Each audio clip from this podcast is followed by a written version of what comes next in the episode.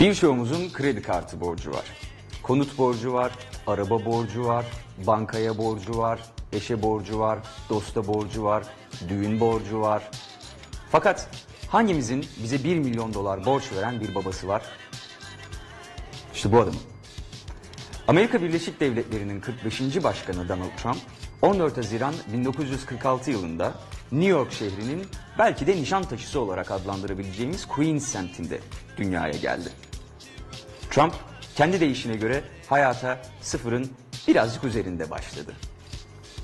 Göçmenlere yönelik absürt söylemleri ve absürt politikaları ile gündeme gelen Donald Trump aslında bugüne kadar geride bıraktığı 71 yıl içerisinde 3 evlilik geçirdi ve bu 3 evlilikten 2 tanesi göçmen kadınlarla oldu.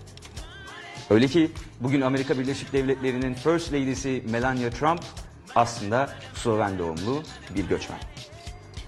Peki Amerika Birleşik Devletleri Başkanı hayata sıfırın ne kadar üzerinde başladı? Kendisine göre 10 milyar doların üzerinde, Forbes dergisine göre yaklaşık 3,5 milyar dolar ve Bloomberg'e göre 2,9 milyar dolar olan servetine Donald Trump babasından aldığı 1 milyon dolarlık kendi deyimiyle ufak bir krediyle başladı.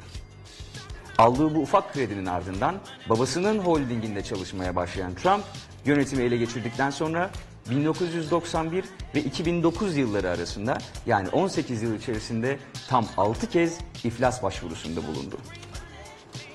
Kumarhaneler ve oteller için yapılan bu iflas başvurularının dışında Donald Trump kendi adıyla çıkardığı Biftek, üniversite, seyahat acentası gibi farklı türdeki şirketleri de başarısızlık veya talep eksikliğinden dolayı piyasadan geri çekmek zorunda kaldı.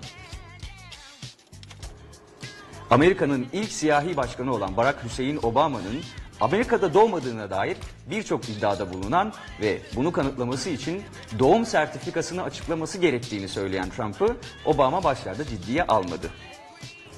İddiaların sorulduğu Obama, Trump'ı çok ciddiye almayacağını ve dolayısıyla doğum sertifikasını açıklamayacağını söylese de baskılara dayanamadı ve kendisinin aslında Hawaii'de doğduğunu gösteren doğum sertifikasını açıkladı.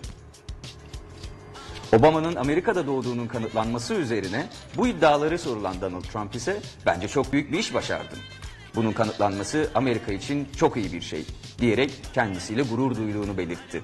Hakkında seçimlerde Rusya ile işbirliği yaptığı iddialarıyla soruşturma yürütülen Donald Trump'ın daha ne kadar görevde kalacağı bilinmiyor. Fakat bilinen bir şey varsa o da Trump'ın görev süresince medyaya daha çok malzeme çıkacağı.